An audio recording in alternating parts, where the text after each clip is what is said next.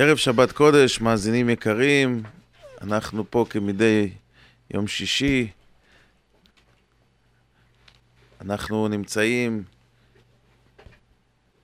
בערב שבת, ל"ג בעומר, ביום א', בעזרת השם.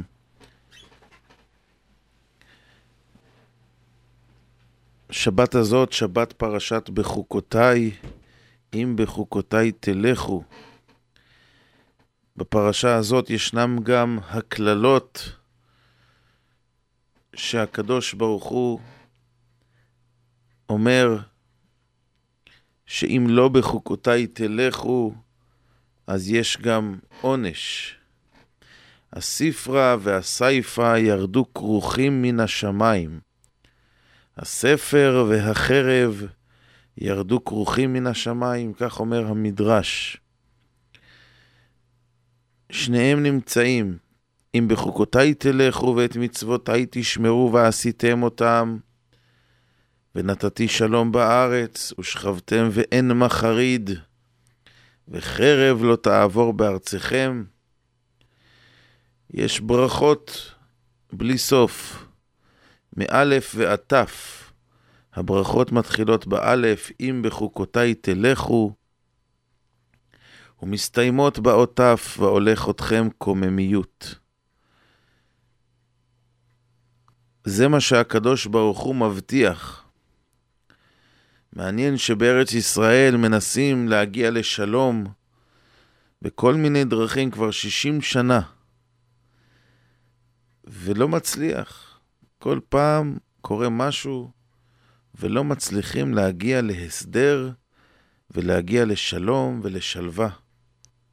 תמיד מרחפת פחד, הפחד של החרב מעל האנשים, וטילים, ומלחמות, ומנסים כל פעם להגיע לשלום ולדבר, ושום דבר לא מצליח.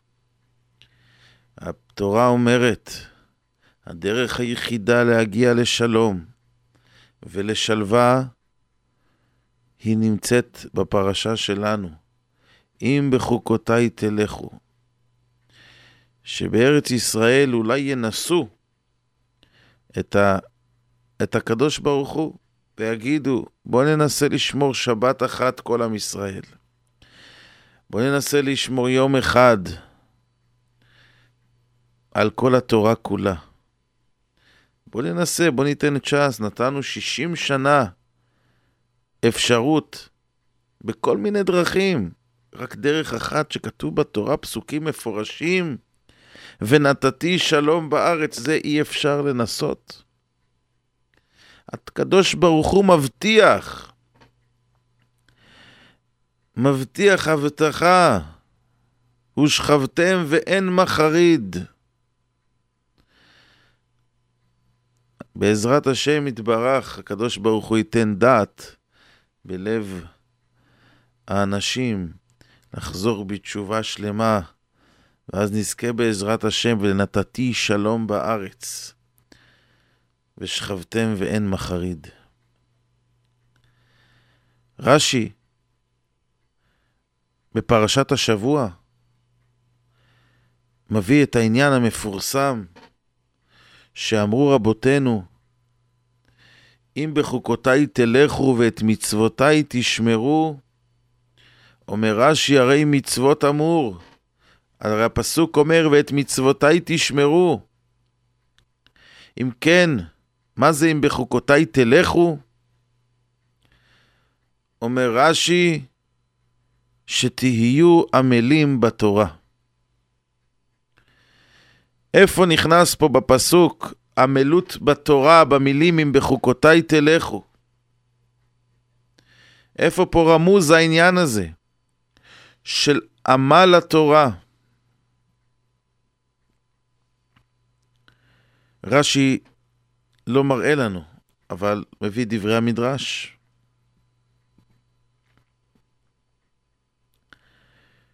דוד המלך אומר, חישבתי דרכי ואשיבה רגלי אל עדותיך.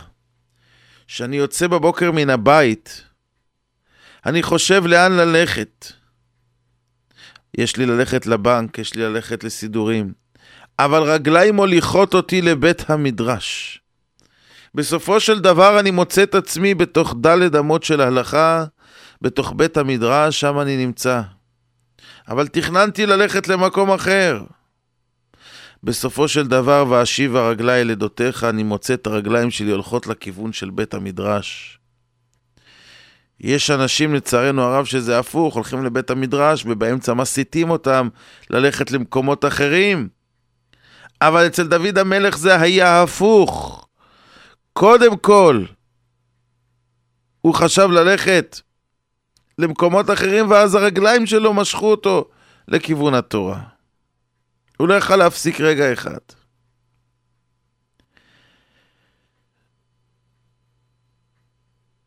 עמל התורה, יש בו קושי. עמל פירושו עמלות, עבודה. רבותינו אמרו במשנה שגדולה תורה יותר מן הכהונה ומן המלכות. שכהונה נקנית ב-24 ומלכות ב-30, והתורה נקנית ב-48 קניינים. והשאלה הנשאלת, הרי המשנה לא מובנת, שהכתוב במשנה שכהונה יש לה 24, מה 24? מתנות כהונה. יש 24 מתנות שהקונה מקבל, שה, שהכהן מקבל, 24 מתנות. מלכות, יש 30 מתנות שהמלך מקבל. ובתורה מה כתוב? שנקנית ב-48. מה יש שם ב-48? מיעוט שיחה, מיעוט שינה, מיעוט תענוג. יש שיחה, מיעוט, יש שינה, מיעוט. יש תענוג, אבל מיעוט. שמגיעים לתורה, כתוב שצריך שמה לא מקבלים, שמה נותנים. אז מה פשר המשנה, שהמשנה אומרת שהתורה יותר גדולה מן הכהונה? כהונה מקבלים 20 במתנות, ובתורה נותנים 48, לא מקבלים. למה המשנה משווה בין מתנות כהונה לבין העמל והיגיעה שאדם צריך לשים בתורה בשביל לקנות אותה? כהונה לא קונים, כהונה היא ברגע שאדם נולד הוא כהן. אלא הפירוש הוא שכאשר אדם עמל על התורה, הוא מרוויח קניינים, 48 קניינים שנחרטים בו, ונהיה אדם אחר. ויש לו את המעלות של התורה, מעלות של המידות של התורה. כי העמלות של התורה נותנת לו קניינים בנפש. שקשה לאדם לעשות משהו ומתגבר עליו ועושהו, זהו עמל התורה שאין כדוגמתו שגורם לאדם להשתנות. פעם ראיתי מישהו שרץ באושן פארקווי, רוצה לעשות התעמלות. איפה אתה רץ? אני רץ מפה אבניו Z עד אבניו C. אמרתי לו, למה אתה רץ? בוא אני אקח אותך באוטו, יש לי מזגן, למה תלך בחום? למה תזיע? למה תתעייף? מי שאומר כזה דבר לאדם שהולך, רץ ועושה התעמלות, זה הרי שוטה שבעולם, מה הוא מחפש? הוא מחפש להגיע לאבן UC, או שהוא מחפש את ההתעמלות, את היגיעה, את העמל? בתורה אנחנו מחפשים את העמל, לא מחפשים להגיע לאן שהוא. מחפשים ללמוד על מנת להשתנות, שיש לנו קניין של עמל התורה. תורה זה לא יוניברסיטי, תורה זה לא education, תורה זה לא אינפורמציה. אנשים חושבים, יש הרבה אנשים שלא מבינים מה אנשים יושבים ולומדים בכולל. עשר שנים, עשרים שנה בארץ, ארבעים שנה אברכים, חמישים שנה בן אדם יכול להיות אברך. מה יש? למה אתה רוצה שאני אתמוך בכזה מוסד? מה זה? שילך לעבוד? מה קורה פה? לא מבינים. חושבים שלתורה יש סוף, שלתורה יש מהלך, שיש תפקיד להגיע להיות רב, או שוחט, או מועל, או איזשהו דבר, מקצוע של התורה. לא. תורה יש לה ערך בפני עצמה. תורה היא לא הכי תמצי להגיע לדבר אחר. תורה היא לא אמצעי להגיע למשהו. ועל זה אפשר להסביר את מה שכתוב בגמרא על מה חרבה הארץ, על זה שלא ברכו בתורה תחילה. על מה מברכים? דבר שהוא מצווה, יש עליו ברכה. תפילין, לולב, מגילה. יש ברכה על מצווה. דבר שהוא הכשר למצווה, לא מברכים עליו. אם אני הולך עכשיו לקנות אה, מזוזה, אני לא מברך עד שאני לא אקבע את המזוזה. אם הם הבינו שתורה זה רק אמצעי להגיע, זה רק הכשר להגיע לתפקיד, אני צריך להיות רב, אני צריך ללמוד. אני צריך לפסוק הלכות, אני צריך ללמוד. אני צריך לשחוט, אז אני צריך ללמוד. אם זה רק אמצעי להגיע לתכלית, אין על זה ברכה. על זה חרבה הארץ, שהבינו שהתורה זה אמצעי להגיע למטרה, אבל אם התורה זה מצווה בפני עצמה, מברכים על התורה, כי היא כן מצווה, היא לא רק אמצעי להגיע לאנשהו. ואנחנו נמצאים בדור שכמובן לא כל הדור, אבל המהלך של הדור, של הרחוב, זה לחפש את הנוחות, את השלווה. אין בזה שום פסול. אין בזה שום פסול, אבל ההבנה של התורה, שהגידול של האדם בא מתוך העמל.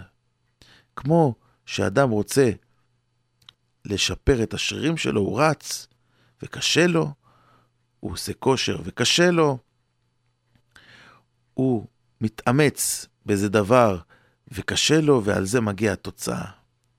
העמל של, התור, של האדם, של התורה, זה העיקר בלימוד התורה. אדם בבטן אמו ידע כל התורה כולה. זוהר ומדרשים וגמרות וש"ס ובבלי וירושלמי ורש"י ותוספות וכל דבר אדם ידע בבטן אמו. מה נשאר לו? נשאר לו לעמול על זה. אדם לעמל יולד. וכיוון שאדם בא לעולם הזה לעמול, להשיג את התורה מתוך עבודתו, הגאון מווילנה באו אליו מלאכים ואמרו לו, נלמד, מה קשה לך פה בגמרא? מה קשה לך בלימוד? נלמד אותך. הוא לא רצה לשמוע מהם, הוא לא רצה לקבל, ואפילו שזה מאוד הוא רצה לדעת. מאוד הוא חשק בתורה להבין איזה קושייה, איזה תירוץ, אבל הוא הרגיש שהוא לא יכול לקבל את זה בחינם על ידי לימוד ממלאך. דווקא על ידי העמל שלו והיגיעה שלו, הוא רוצה לקבל את זה. ולכן הוא היה שולח את המלאכים. אומר לכם, מלאך לימד אותי כבר בבטן, אני בעולם הזה באתי להגות וללמוד ולעיין. והוא לא היה אוכל ג' ימים אם היה לו קושייה. היה מסוגל לשבת לאכול מרוב צער, מרוב זה שהוא היה שקוע בלימוד. שלושה ימים עד שלא פשט את הקושייה. זה התכלית. של האדם בלימוד, זה התכלית בעשיית המצוות. שאנחנו עמלים והם עמלים. הגוי שהוא עמל, הוא לא מקבל על זה כלום. ברחוב, אם יבוא מישהו לאחד שלומד רפואה באוניברסיטה, ויגיד לו, תשמע, קח תאכל, תיקח את הפיל הזה, את הכדור הזה, תקום בבוקר, כל הרפואה של הלימוד של שבע שנים ייכנס לך בראש. מי לא ייקח את זה? כולם לא יגידו, לא, לא, אני רוצה להשיג לבד, למה אתה נותן לי? אני רוצה לעבוד. לעמול על זה. אף אחד לא יגיד כזה דבר, כולם יקפצו על זה. כזאת מתנה? לחסוך שבע שנים של לימוד? כי הלימוד זה לא העיקר, על התוצאה שבסוף הוא יהיה דקטור. בתורה זה לא עובד ככה. כל ראי יום ויום שהוא בא ולומד, זה התוצאה. זה המעלה. זה התכלית. שתהיו עמלים בתורה, שתבינו שהתורה זה לא מקצוע, לא בשביל תעודות ולא מגיעים לאן שהוא, עצם הלימוד זה הרווח הגדול ביותר. וכך בכל עשיית מצווה, שמצווה באה בקושי, וצריך לעמול עליה. זה לא כמו שזה בא בקלות. אם אדם הדליק נר חנוכה, אחרי שהוא הלך וכתש זיתים, ולקח בגד ועשה ממנו פתילה, ואחרי זה שפך את השמן והכניס את זה בפנים וסידר את הפתילה. זה לא מי שקונה easy light, busy light. עסוק, אין לו זמן. לא חייבים, אבל עמל של מצווה חשוב מאוד בעיני השם. אתה משקיע. ראיתי שזה קשה, זה לא קל. זוהי הנקודה שאנחנו מתרגלים בחיים בתוך הגויים לנוחות, לרוגע, לאסור לעבוד קשה. ולכן כשמגיעים לתורה ופתאום נתקעים באיזה דבר קשה, באיזה לימוד קצת לא מעניין, חס ושלום להגיד כזה דבר על התורה, אבל ככה אנשים מדברים. פתאום כבד, קשה, אולי נחליף, אולי נלמד משהו אחר. למה? כי התרגלנו לא לאמץ את הראש. הבן איש חי כותב שלפני מאה שנה היה חכם אחד שהיה לומד תורה לאור הירח בספר באותיות קטנות מאוד. ואומר הבן איש חי שהתורה שהוא היה לומד היה גאון עצום. למה? היה לו עיניים שיכולות לקרוא גם בחושך. והראייה שלנו נתקטנה פי מאה. ככה בן איש חי אומר. הראייה שלו נתקטנה פי מאה. למה? כי יש לנו אפשרות לראות. יש משקפיים, יש דברים, אנשים לא מאמצים. כאשר לא מתאמצים, מאבדים את מה שיש. פעם אדם היה יכול להרגיש בדיוק בדיוק בבטן איפה כואב לו. במעי הגס, במעי הדק. איזה נקודה בדיוק כואב לו. התחושות היו מאוד חדות, כי לא היה רופא שיגיד לך בדיוק, ולא היה רנטגן, ולא היה אקס-ריי. אז אדם מעצמו יכול לדעת בדיוק, החושים היו מחודדים. המוח היה מוח חריף. היה מוח שיכול לחשבן, היית הולך למכולת, האיש של המכולת מחשב את כל מה שקנית בלי מחשב. היה מוסיף את המעתקס ואת הכל, ויודע את הכל בראש. היום אנשים לוח הכפל לא יודעים. למה? מה הבעיה? נעשה בטלפון. מספר טלפון, שבע ספרות, הוא קשה לזכור. אתה רוצה לשלוח מיש, למישהו מספר, אתה לא יודע איך להוציא את זה, אני אוציא, אכניס, יביא. הגאון מווילנה ידע 2,700 דף ש"ס בעל פה. מאיפה זה נכנס בראש? אם אתה שבע מספרים קשה לנו לזכור. כי התרגלנו לכל לראות, הכל ויזואלי, לא רגילים לעמול. מי שלומד גמרא, הוא מרגיל את עצמו לחשוב. פתאום מגיע לשיעור אחרי כל היום, שהוא לא מאמץ את השכל. הוא בא פתאום, ואז פתאום צריך ללמוד גמרא, וקושייה, ותירוץ, וכבר קושייה אחרת, הוא כבר איבד את הקושייה הראשונה. והוא כבר לא יכול לקשר, ואחרי זה לקרוא שורות קטנות, ומילים קטנות ברש"י, ומילים קטנות במהר"ם, ולעשות חשבונות בתוספות, וללמוד מהרש"א. ואחרי זה לראות קושיית הרשב"א, והתוספות, ולחשבן ביניהם, וקושיית רבי עקיבא יגר, וקושיית הפני יהושע, ולתרץ כל אחד לפי דרכו, ומערכה לקראת מערכה, עד שיוצא לו בסוגיה סולת נקייה וברורה, אוי, כמה זה קשה. כי אדם מתרגל לנוחות, מתרגל לא לחשוב, הוא כל היום יושב ולא חושב, הכל זה ויזואלי, כל מה שמראים לו במחשב צריך להיות קליט, ברור, אותיות גדולות. יפה, מושך, תמונות מרהיבות, לא להתאמץ. כי יודעים שאם יחשב, אתה תצטרך להתאמץ הקטן, רגע קטן, מיד תעזוב את זה. ולכן, אין להתאמץ, אין להשקיע. וכשמגיעים פתאום לתורה ולמצוות, ולהתגבר על המידות, ולהתגבר על תאוות, אוי כמה זה קשה, אוי כמה זה כואב. ופתאום צריך לעמול, ולא רגילים, ואז לצערנו הרב עוזבים, ואחר כך יורדים מטה-מטה. כי אדם לעמל יולד. הקושי, דווקא זה יגדל אותנו. והרחוב, אדם טוב, שיהיה לו נוחות, אבל לא יוכל להגיד, אני בלי נוחות לא יכול להסתדר. יש אנשים שאם לא בדיוק הנוחות שהם רגילים אליהם, זה כבר לא אותו דבר. אין להם חיים. אנחנו צריכים להרגיל את עצמנו לחיות גם לולא הנוחות.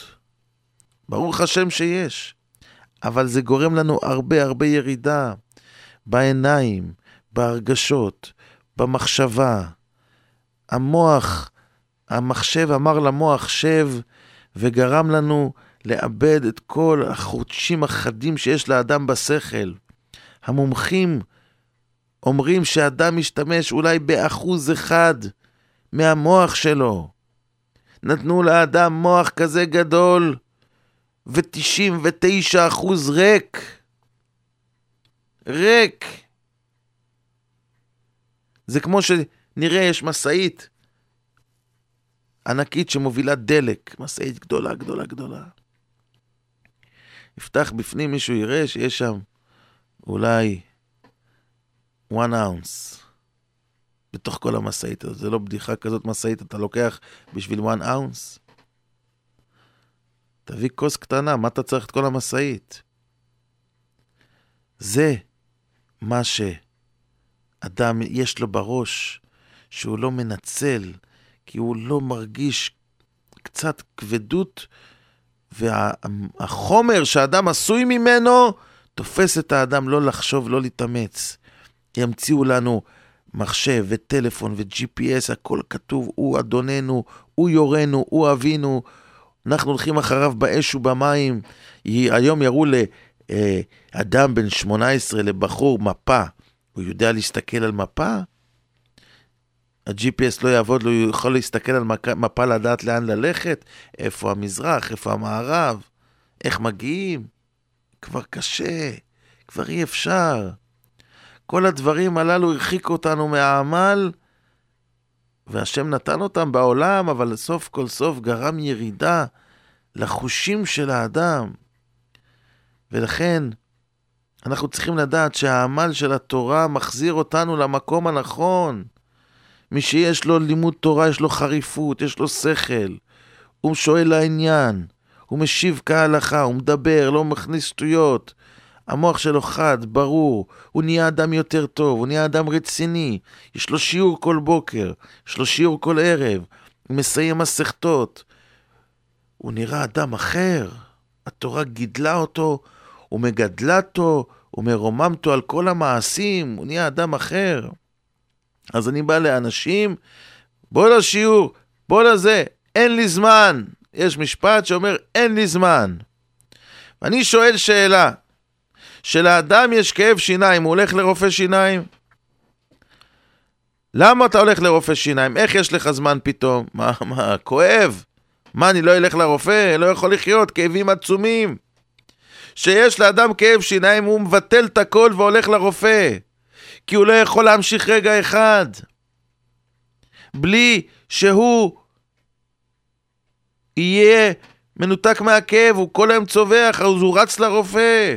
יש לו זמן ללכת, הוא יושב בתור שעתיים, אין ברירה. ואם לא כואב לו, הוא לא הולך. אין לו זמן, בטח סתם checkup וזה, הוא לא כל כך...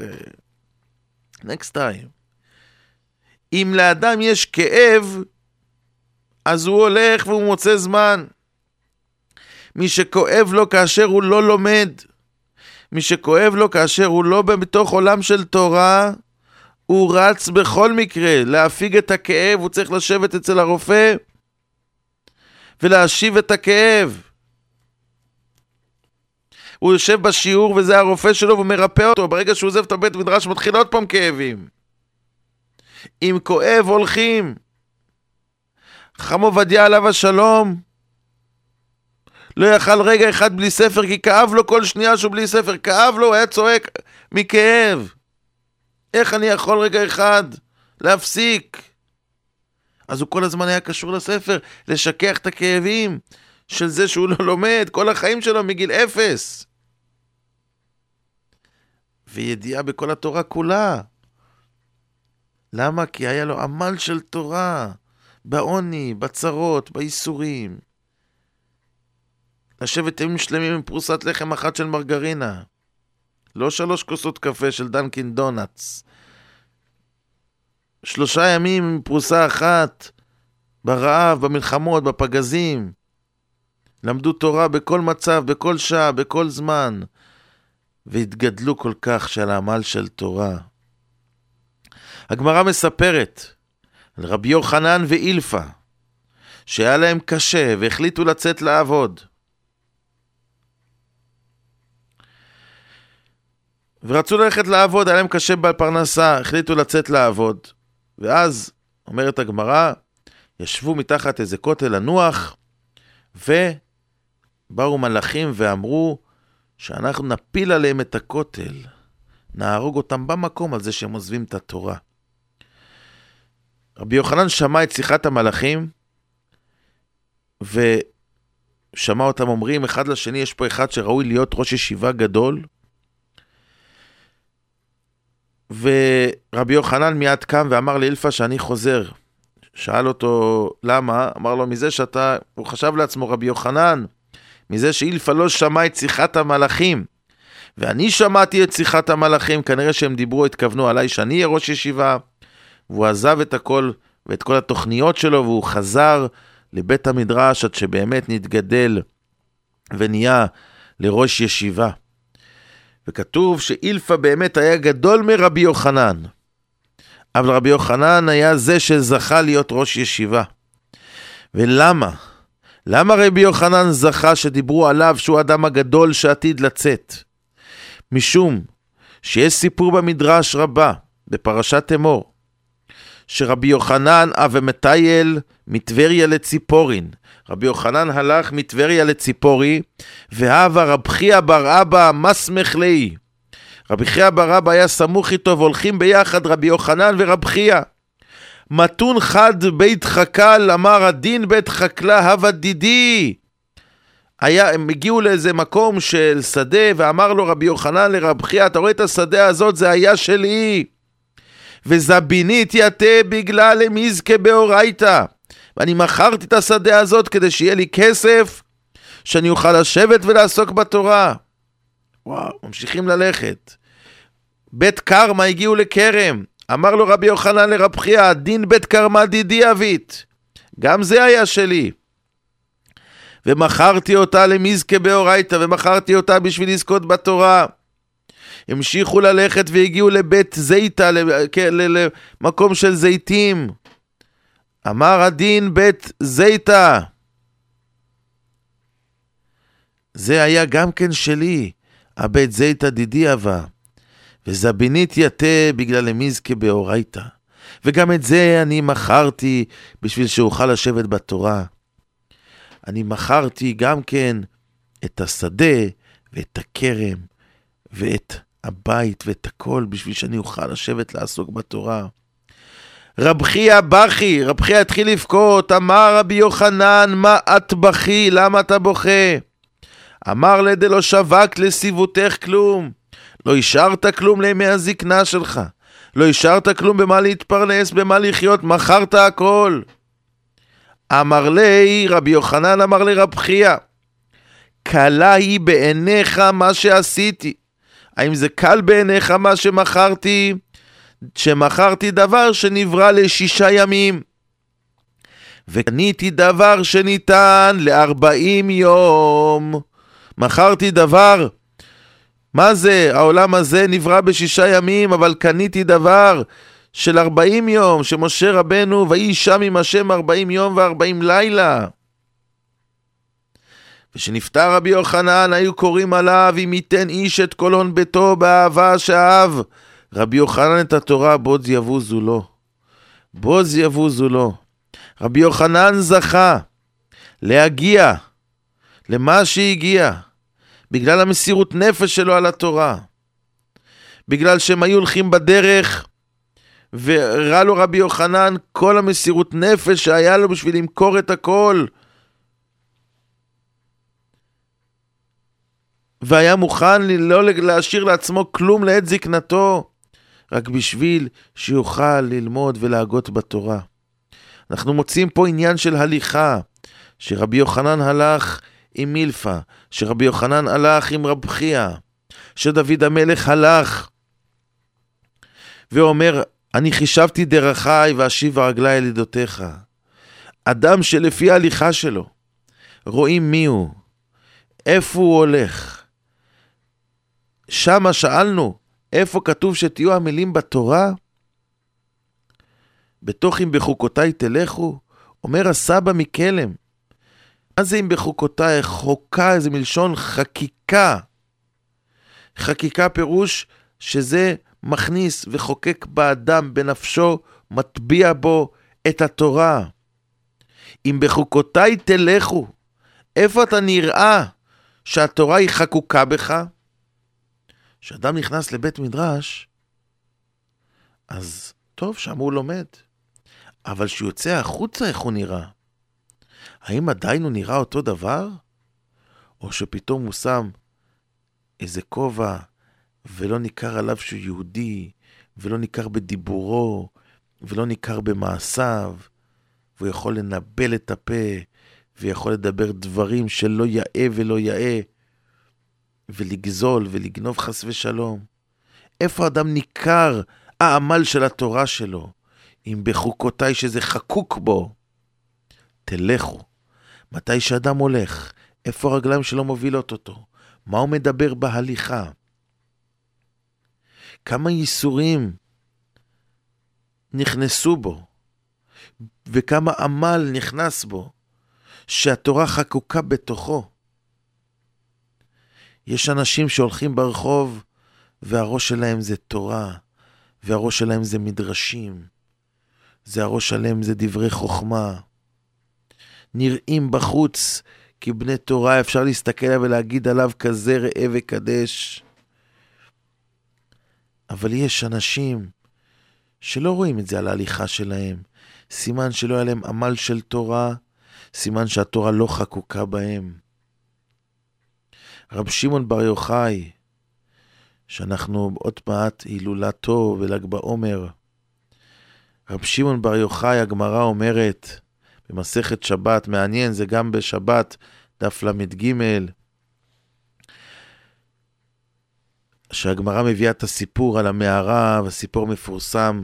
בסופו של דבר הגמרא אומרת שרבי פנחס בן יאיר, החתן שלו, לקח אותו לבית המרחץ, והיה כל גופו של רבי שמעון בר יוחאי חתכים חתכים. רבי שמעון בר יוחאי היה יושב בחול, לא היה לו קרם לושן, לא היה לו כל מיני משחות. יושב בחול 13 שנה, והגוף שלו חתכים חתכים, ורבי שמעון ורבי פנחס בן יאיר התחיל לבכות שהוא ראה את הגוף שלו ככה. וקנטרו דמעת עיני וכמצב חלה. נפלו לו הדמעות. אמר לי, אוי לי שראיתיך בכך. איך אני רואה אותך ככה, אבוי לי. אמר לו רב שמעון בר יוחאי, אשריך שראיתיני בכך, שאלמלא לא ראיתיני בכך, לא מצאת בי כך. לפני שאני ישבתי למערה, מה הייתי? עכשיו יצאתי רב שמעון בר יוחאי, בזכות החתכים האלו. אשריך שראיתיני בכך. שאם לא ראיתי אותי כל כך, לא היית מוצא בי כל כך הרבה תורה. דווקא בזכות החתכים האלו הגעתי למה שהגעתי. אל תבכה. אשריך שזכית לראות אותי עם חתכים. זהו העמל של רבי פנחס בן, של רבי שמעון בר יוחאי, שאומר לו לחתנו, זה מה שהביא אותי, לאן שהביא אותי, שהיום כבר אני יכול להשיב לך 24 תירוצים על כל קושייה שאתה מקשה לי. 24 תירוצים. זהו העניין של העמל. וככה גדולי ישראל היו יושבים ולומדים ולא מתעצלים. החזון איש, זכר צדיק וקדוש לברכה, היה לומד תורה עד אפס כוחות, שלא היה לו זמן אפילו לעשות דברים, לקחת ספרים. ידוע שהחזון איש כותב בספרים שלו שהוא מביא איזה, איזה, איזה, איזה אחרון והוא כותב, ואין תחת ידי הספר לעיין שם, שהחזון איש כותב כזה משפט, הכוונה שהיה לו את הספר בבית, אבל הוא לא היה תחת ידו ולא היה לו כוח לקום ולהביא את הספר מרוב העמל של התורה שלו. הוא לא היה לומד תורה עם כוס תה ולא עם כוס קפה. הוא היה לומד תורה עד איפוס הכוחות שאי אפשר כבר. פעם מצאו אותו שוכב הפוך, הרגליים על הכרית. אמרו לו, למה ככה? אמר, אם היה לי כוח להרים את הכרית, הייתי לומד אותו שפות. עד כדי כך למדו, ולכן הגיעו לעומק שאי אפשר לתאר. אחד מגדולי ישראל אמר, במקום שאני הפסקתי להעמיק, החזון איש רק מתחיל לחפור. החזון איש רק מתחיל את הסוגיה. איך הגיעו לכל זה? שלא התעצלו במחשבה. אחד מבני הבית שהיה גר אצל החזון איש מספר, הייתי הולך לישיבה בתור בחור בשעה שמונה בבוקר ולומד רצוף סדר ראשון וסדר שני וסדר שלישי ומגיע הביתה בעשר וחצי אחרי סדר שלישי של כל היום של תורה של 12 וחצי שעות של תורה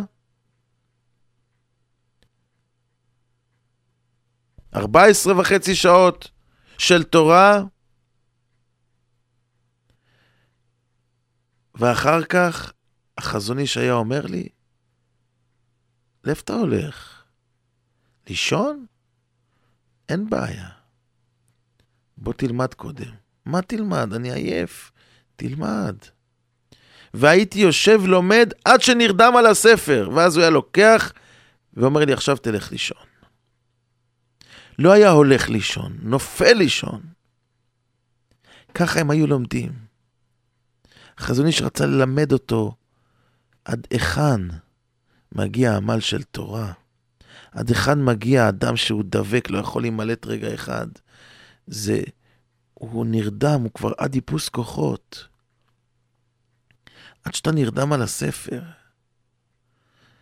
זה מראה לאיפה האדם שייך, יש אנשים לצערנו הרב נרדמים על עיתון. יש אנשים לצערנו הרב נרדמים מול הטלוויזיה. יש נרדמים מול האינטרחט. זה העמל שלהם. ואם עייפים, יש להם כוס קפה שחור. שותים, ואז אפשר לראות את המשחק עוד שעתיים. או לראות את ההבל השני עוד שעתיים. או להמשיך לפטפט עוד שעתיים. אדם, חייו מאוד מאוד עוברים במהירות. מאוד מהר. לא מזמן כבר היינו בראש השנה, והנה כבר ל"ג בעומר. והחיים רפי, עצים ורצים. ואם לא עכשיו, אי מתי? אל תאמר לכשאפנה אשנה, שמה לא תיפנה. עדכן עצמך בפרוזדור, כדי שתיכנס לטרקלין. יש לנו 120 שנה של פרוזדור. יש לנו 120 שנה של התקנה. של העמל של תורה זה עכשיו. אחר כך יש גמרא שאומרת שאסור לדבר דברי תורה ליד המת, משום לעג לרש, שיש מת. אסור להגיד חידושים, להתחיל להתפלפל לידו בגמרא, ברש"י, בתוספות, להגיד חידושי תורה, למה? אתה לעג לרש.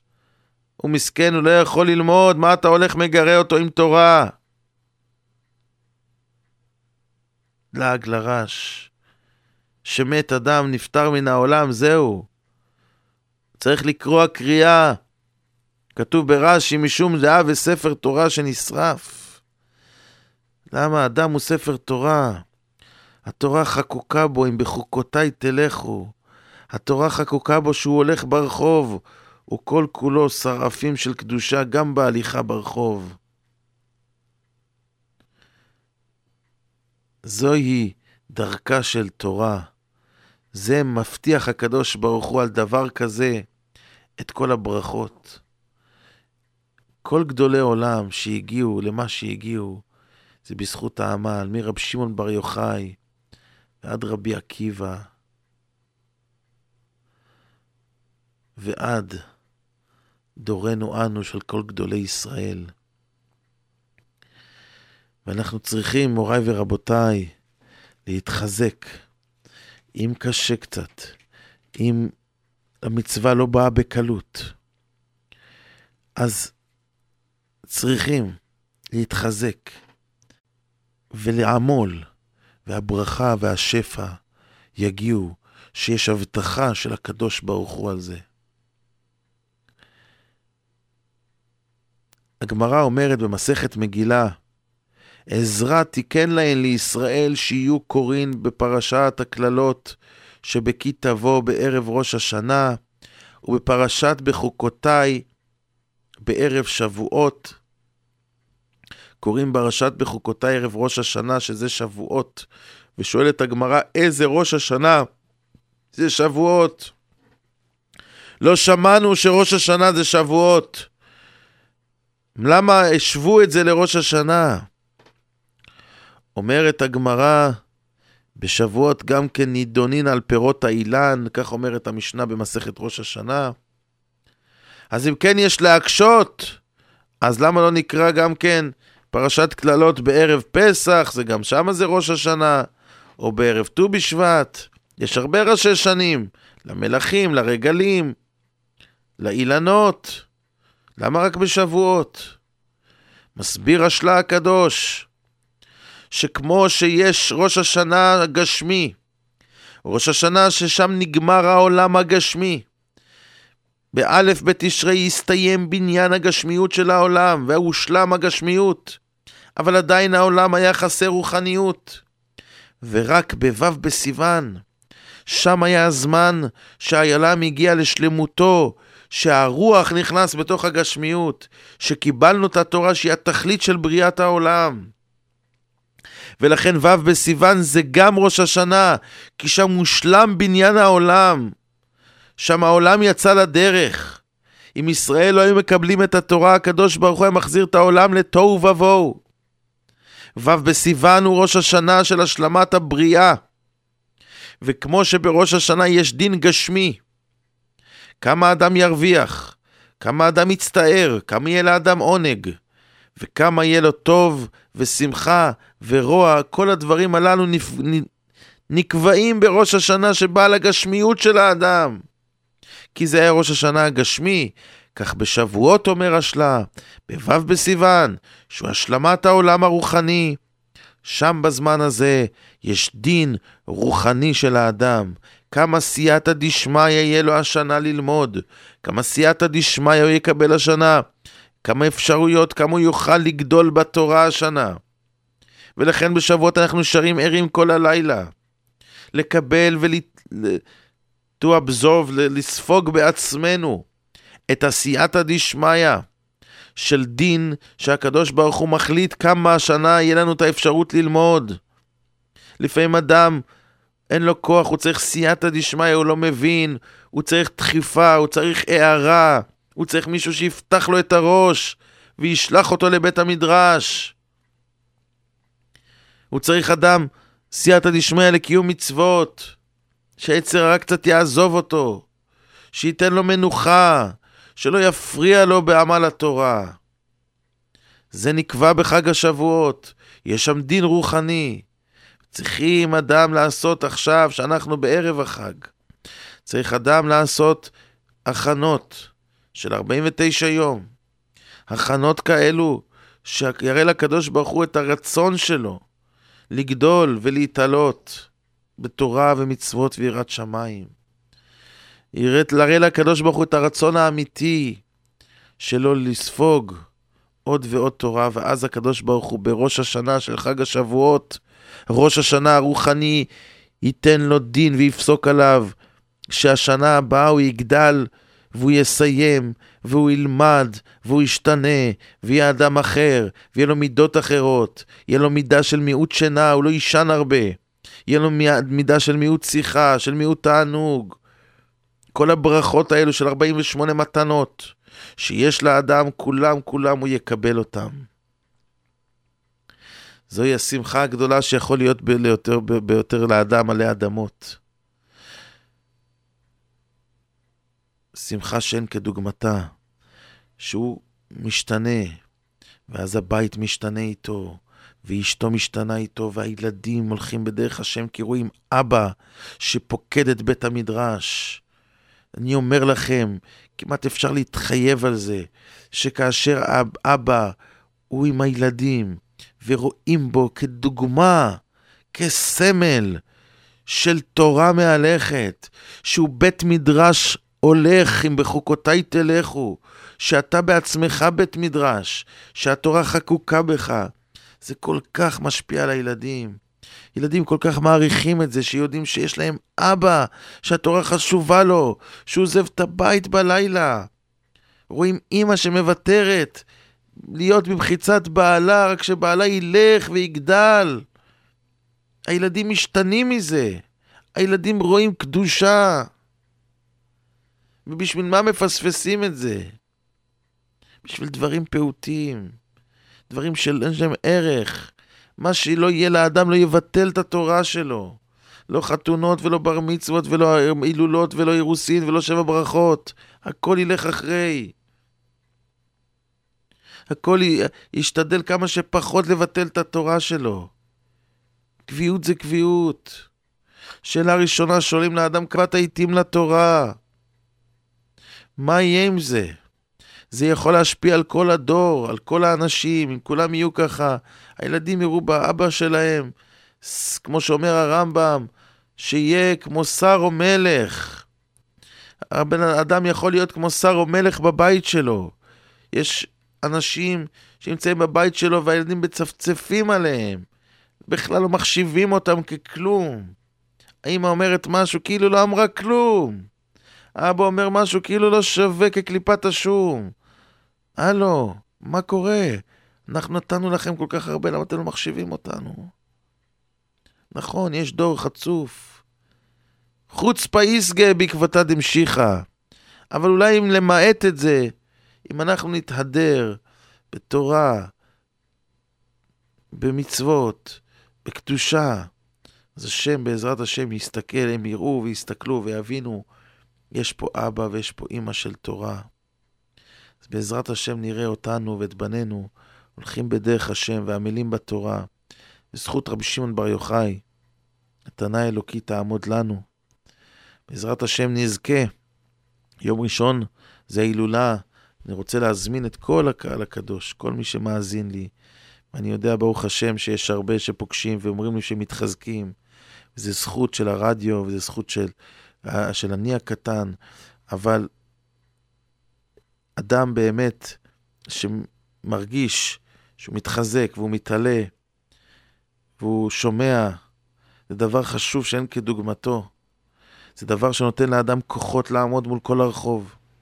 אז בעזרת השם, מי שיכול, ואנחנו מזמינים את כולם, כולם כולם, נשים וגברים, לרב שמעון בר יוחאי ביום ראשון, הקרוב בשעה חמש אחרי הצהריים, בבית המדרש שלנו, ב-1950, איסט 21, 1950, איסט 21, between Avenue R and Avenue S, Sunday 5 p.m. בעזרת השם, הילולה דרבי שמעון בר יוחאי, everyone is welcome, תזכו לשנים רבות, נעימות וטובות, ונזכה בעזרת השם, שלא יהיה לנו שום קללה שבפרשת השבוע, ורק ברכות עד בלי די, שנזכה שהתורה תהיה חקוקה בנו, בליבנו ונפשנו, ואיתה נלך, ואז בעזרת השם, גם עלינו יגידו, אם ייתן איש את כל הון ביתו באהבה, בוז יבוזו לו. התורה יותר, אהובה עלינו יותר מכל דבר אחר בעולם. שבת שלום.